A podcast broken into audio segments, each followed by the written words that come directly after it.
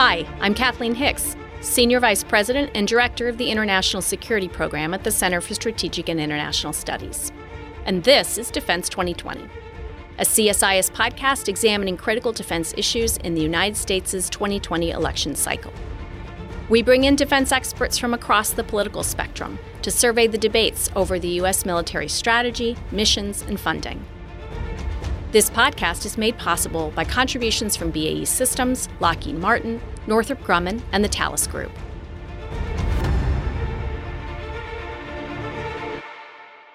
On this episode of Defense 2020, I host a discussion with three experts on balancing the national security toolkit.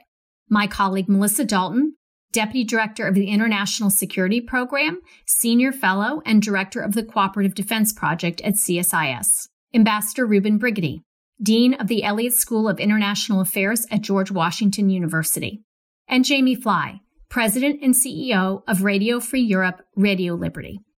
So, this podcast series has been focused, of course, around defense as it is in its title, but we thought we'd spend a few episodes talking about the other pieces of the national security toolkit and how we should even think about security in the world that we're in today. COVID 19 has put that, I think, into stark relief for many Americans that what makes them feel safe and secure may not be necessarily directly tied to the military or national defense. So we want to explore some of those issues today. And of course, we have three great guests with us to do so. And let's just jump right in. Reuben, let's start with you. You're the Dean of School of International Affairs. You must have to grapple all the time with students trying to think through what does security mean today?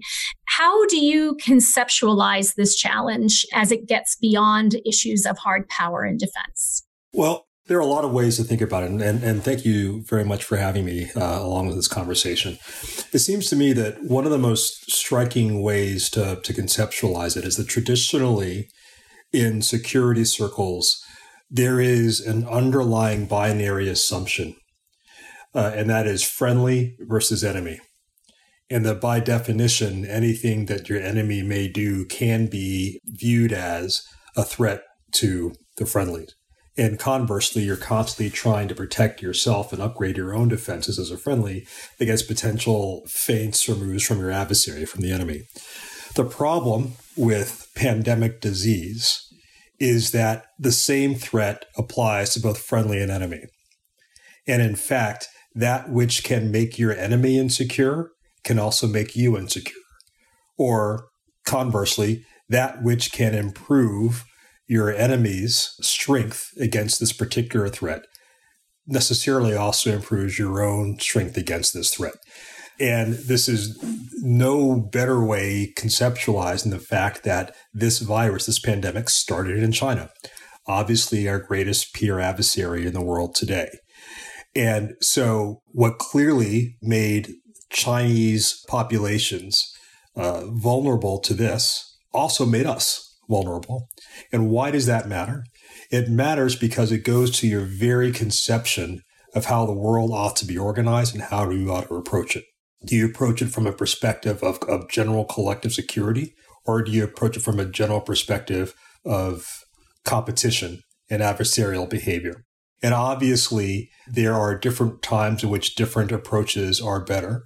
But if your general approach, quite frankly, as the Trump administration's was, uh, and as is, as was said, written explicitly in an op-ed by uh, former National Security Advisor H.R. McMaster uh, very early on in the Trump administration, as America First is one that's fundamentally um, based on competition, then it's hard to see both a threat to an adversary as also a threat to you and also inversely seeing as a means of trying to strengthen your adversary against this particular threat as a means of improving your own security.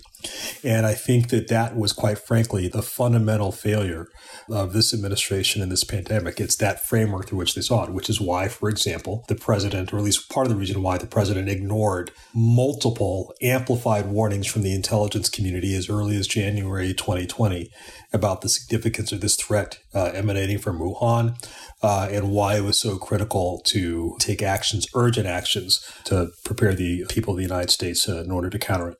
So let's get to the issue of what the security threats are that we face and the tools that we have. And Jamie, let me go to you because you're on the front lines of one set of those challenges and as part of American security posture is, you know, out in Europe looking at the information space. How do these questions strike you from that perspective? Well, I think to pick up on what Reuben was describing, uh, really the, the leveling effect of uh, a pandemic like the one that we're dealing with with coronavirus right now, there are a lot of other uh, types of disruptive forces that are having a similar leveling effect. And one that I'm, I've been following for the last several years and certainly engaged in now uh, out here in, in Prague at Radio Free Europe, Radio Liberty, is the leveling effect of technology. That has also played a role in this pandemic. We've seen uh, the Chinese really boost their overt propaganda efforts in the wake of uh, the pandemic. We've seen the Russians, Iranians, others try to use the pandemic to enhance their geopolitical position.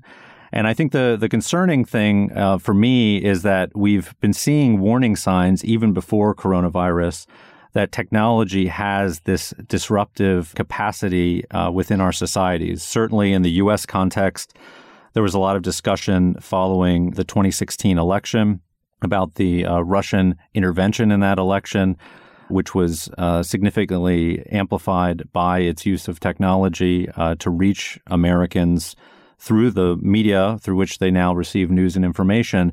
And I think uh, the latest incidents with coronavirus just show that rogue actors who want to threaten the U.S. are going to double down on the use of technology to try to bring Americans and others over to their side. Here at RFERL, given that we support independent journalists throughout Eurasia across uh, 22 countries, we're seeing this in pretty much every media market uh, where people uh, with a malign agenda are trying to uh, spread disinformation, spread conspiracy theories. And our societies haven't really figured out how to respond to that. Um, some of it is building the response into our national security policy.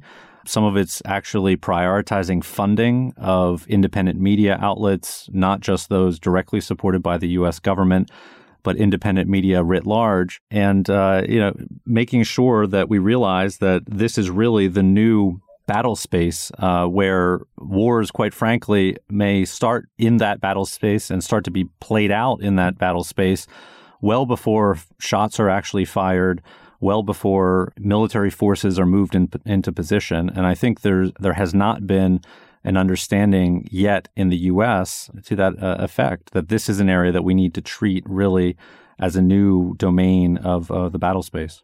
So, Melissa, we talked a little bit about information and public health and challenges beyond the military domain. There is in the United States often a quick turn to looking at the defense budget as a element of this puzzle in terms of shifting resources and shifting focus. What's your perspective as somebody who sits at this intersection of defense and diplomacy and development? Yeah, thanks so much, Kath, and great conversation thus far. There is this refrain that um, our foreign policy is over militarized uh, for, for the challenges that before us and projecting out, you know, in the next five to 10 years.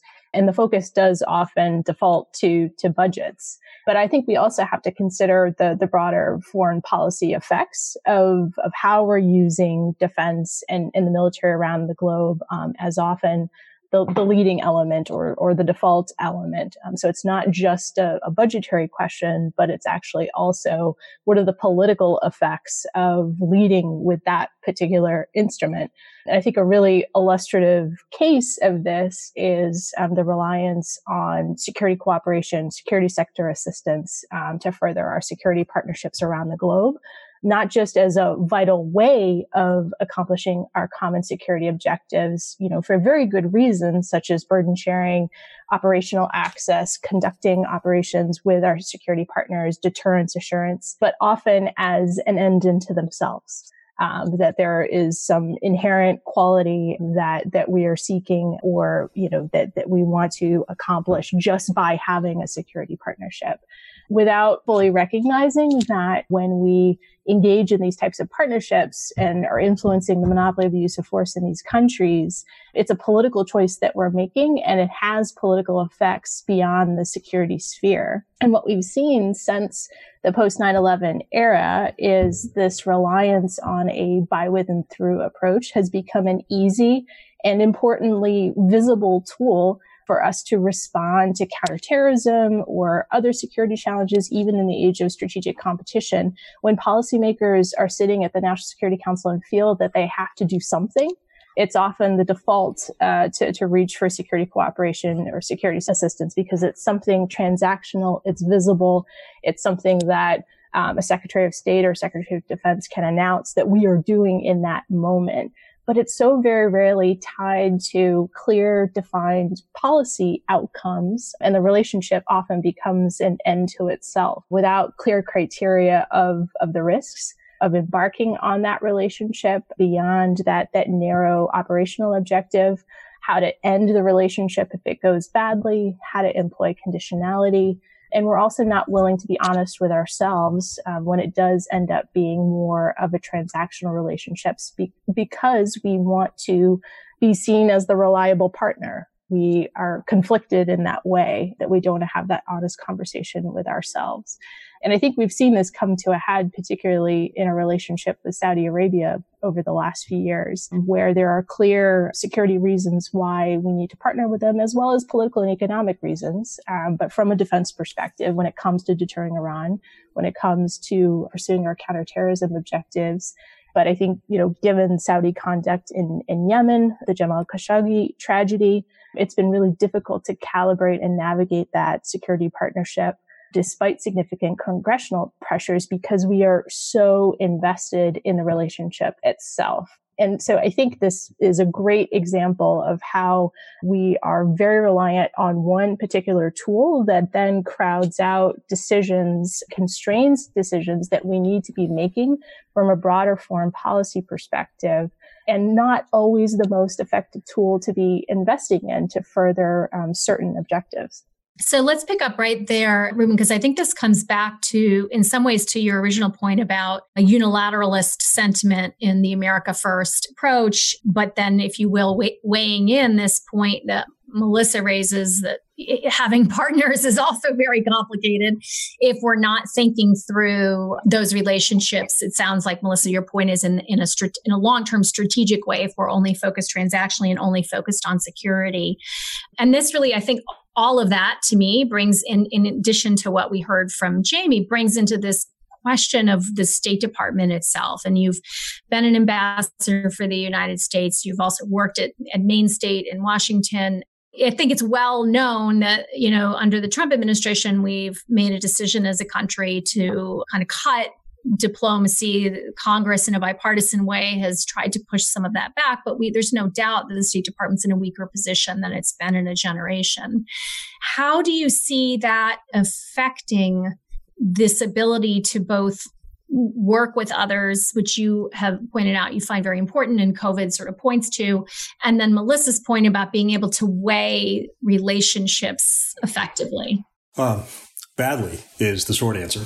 Um, and and let but let's step through that a little bit. So first of all, the critique that the State Department in the last couple of years has been grievously weakened is not a partisan critique because there have been Republican and Democratic presidents and secretaries of state who have been giants of foreign policy and who understood the value and the criticality of our professional diplomatic service for the purpose of advancing American interests. What is clear in this administration is that the ability of the State Department to both be a vital player in the formulation uh, of American foreign policy and the translation of presidential intent into actionable diplomatic activity and having the credibility to be able to understand and speak for the president has been grievously wounded because of the cavalier way that President Trump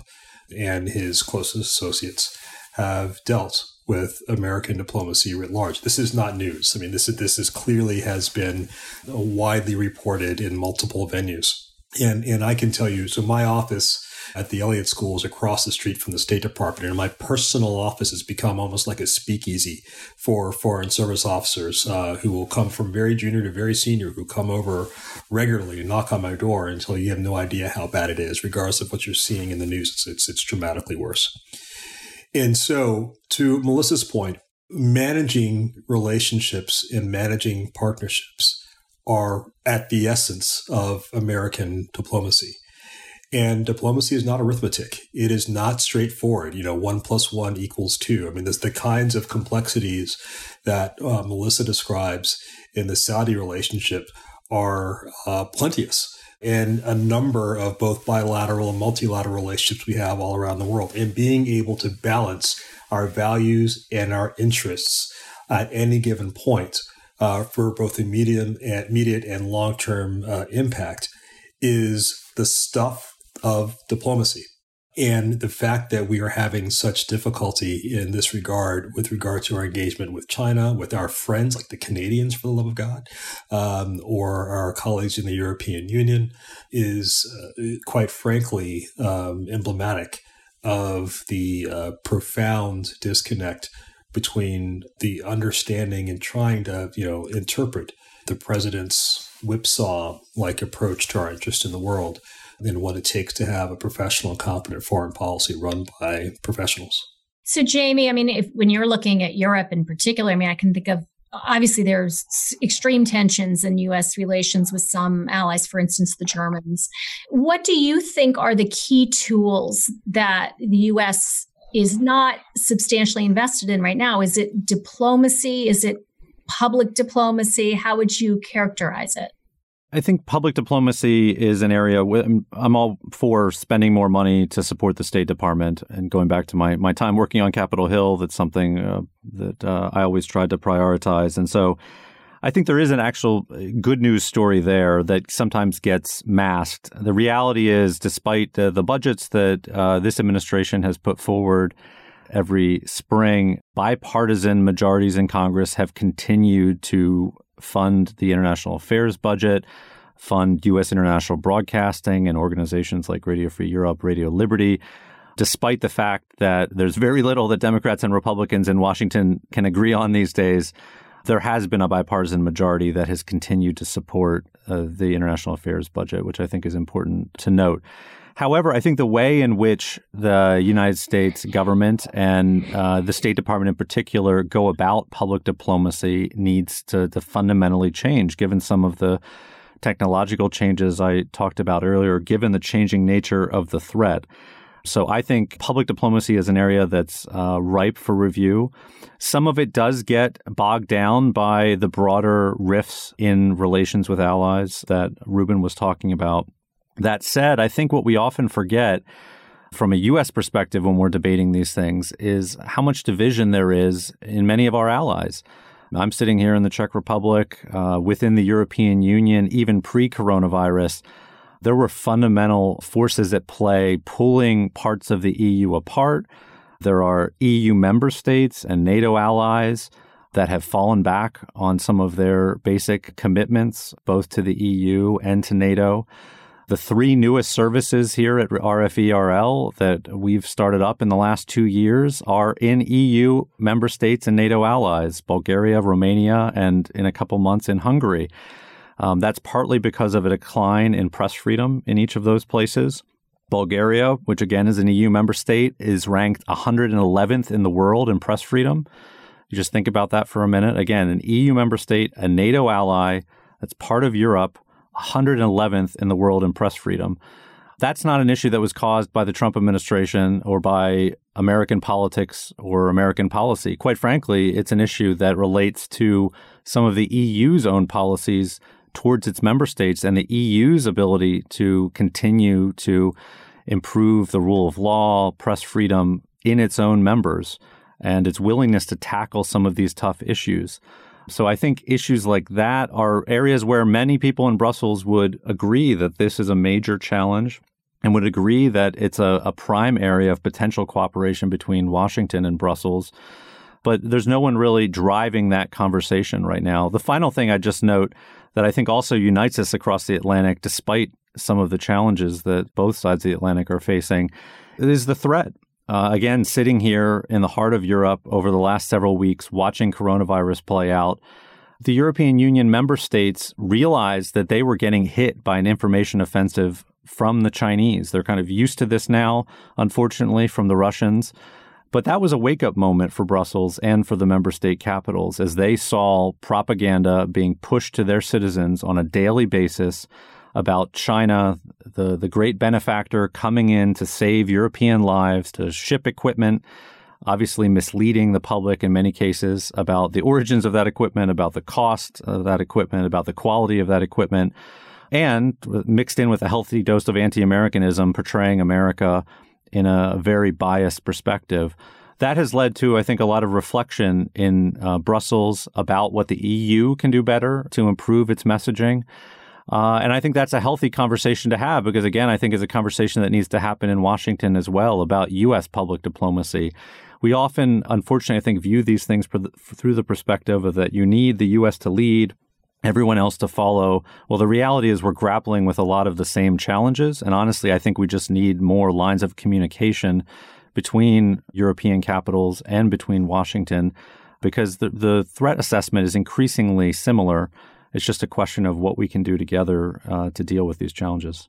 Well, I know we've only scratched the surface. We could talk more about development. We could talk more about climate. But I think this is a good opener for a conversation to follow on what we do about the balance issue between defense and other tools in the National Security Toolkit. So, Reuben Brigety, Jamie Fly, and Melissa Dalton, thank you for your time today. And I look forward to picking up the conversation there.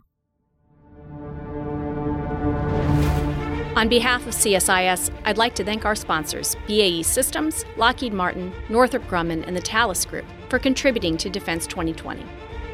If you enjoyed this podcast, check out some of our other CSIS podcasts, including Smart Women, Smart Power, The Truth of the Matter, The Asia Chessboard, and more. You can listen to them all on major streaming platforms like iTunes and Spotify. Visit csis.org/podcasts to see our full catalog.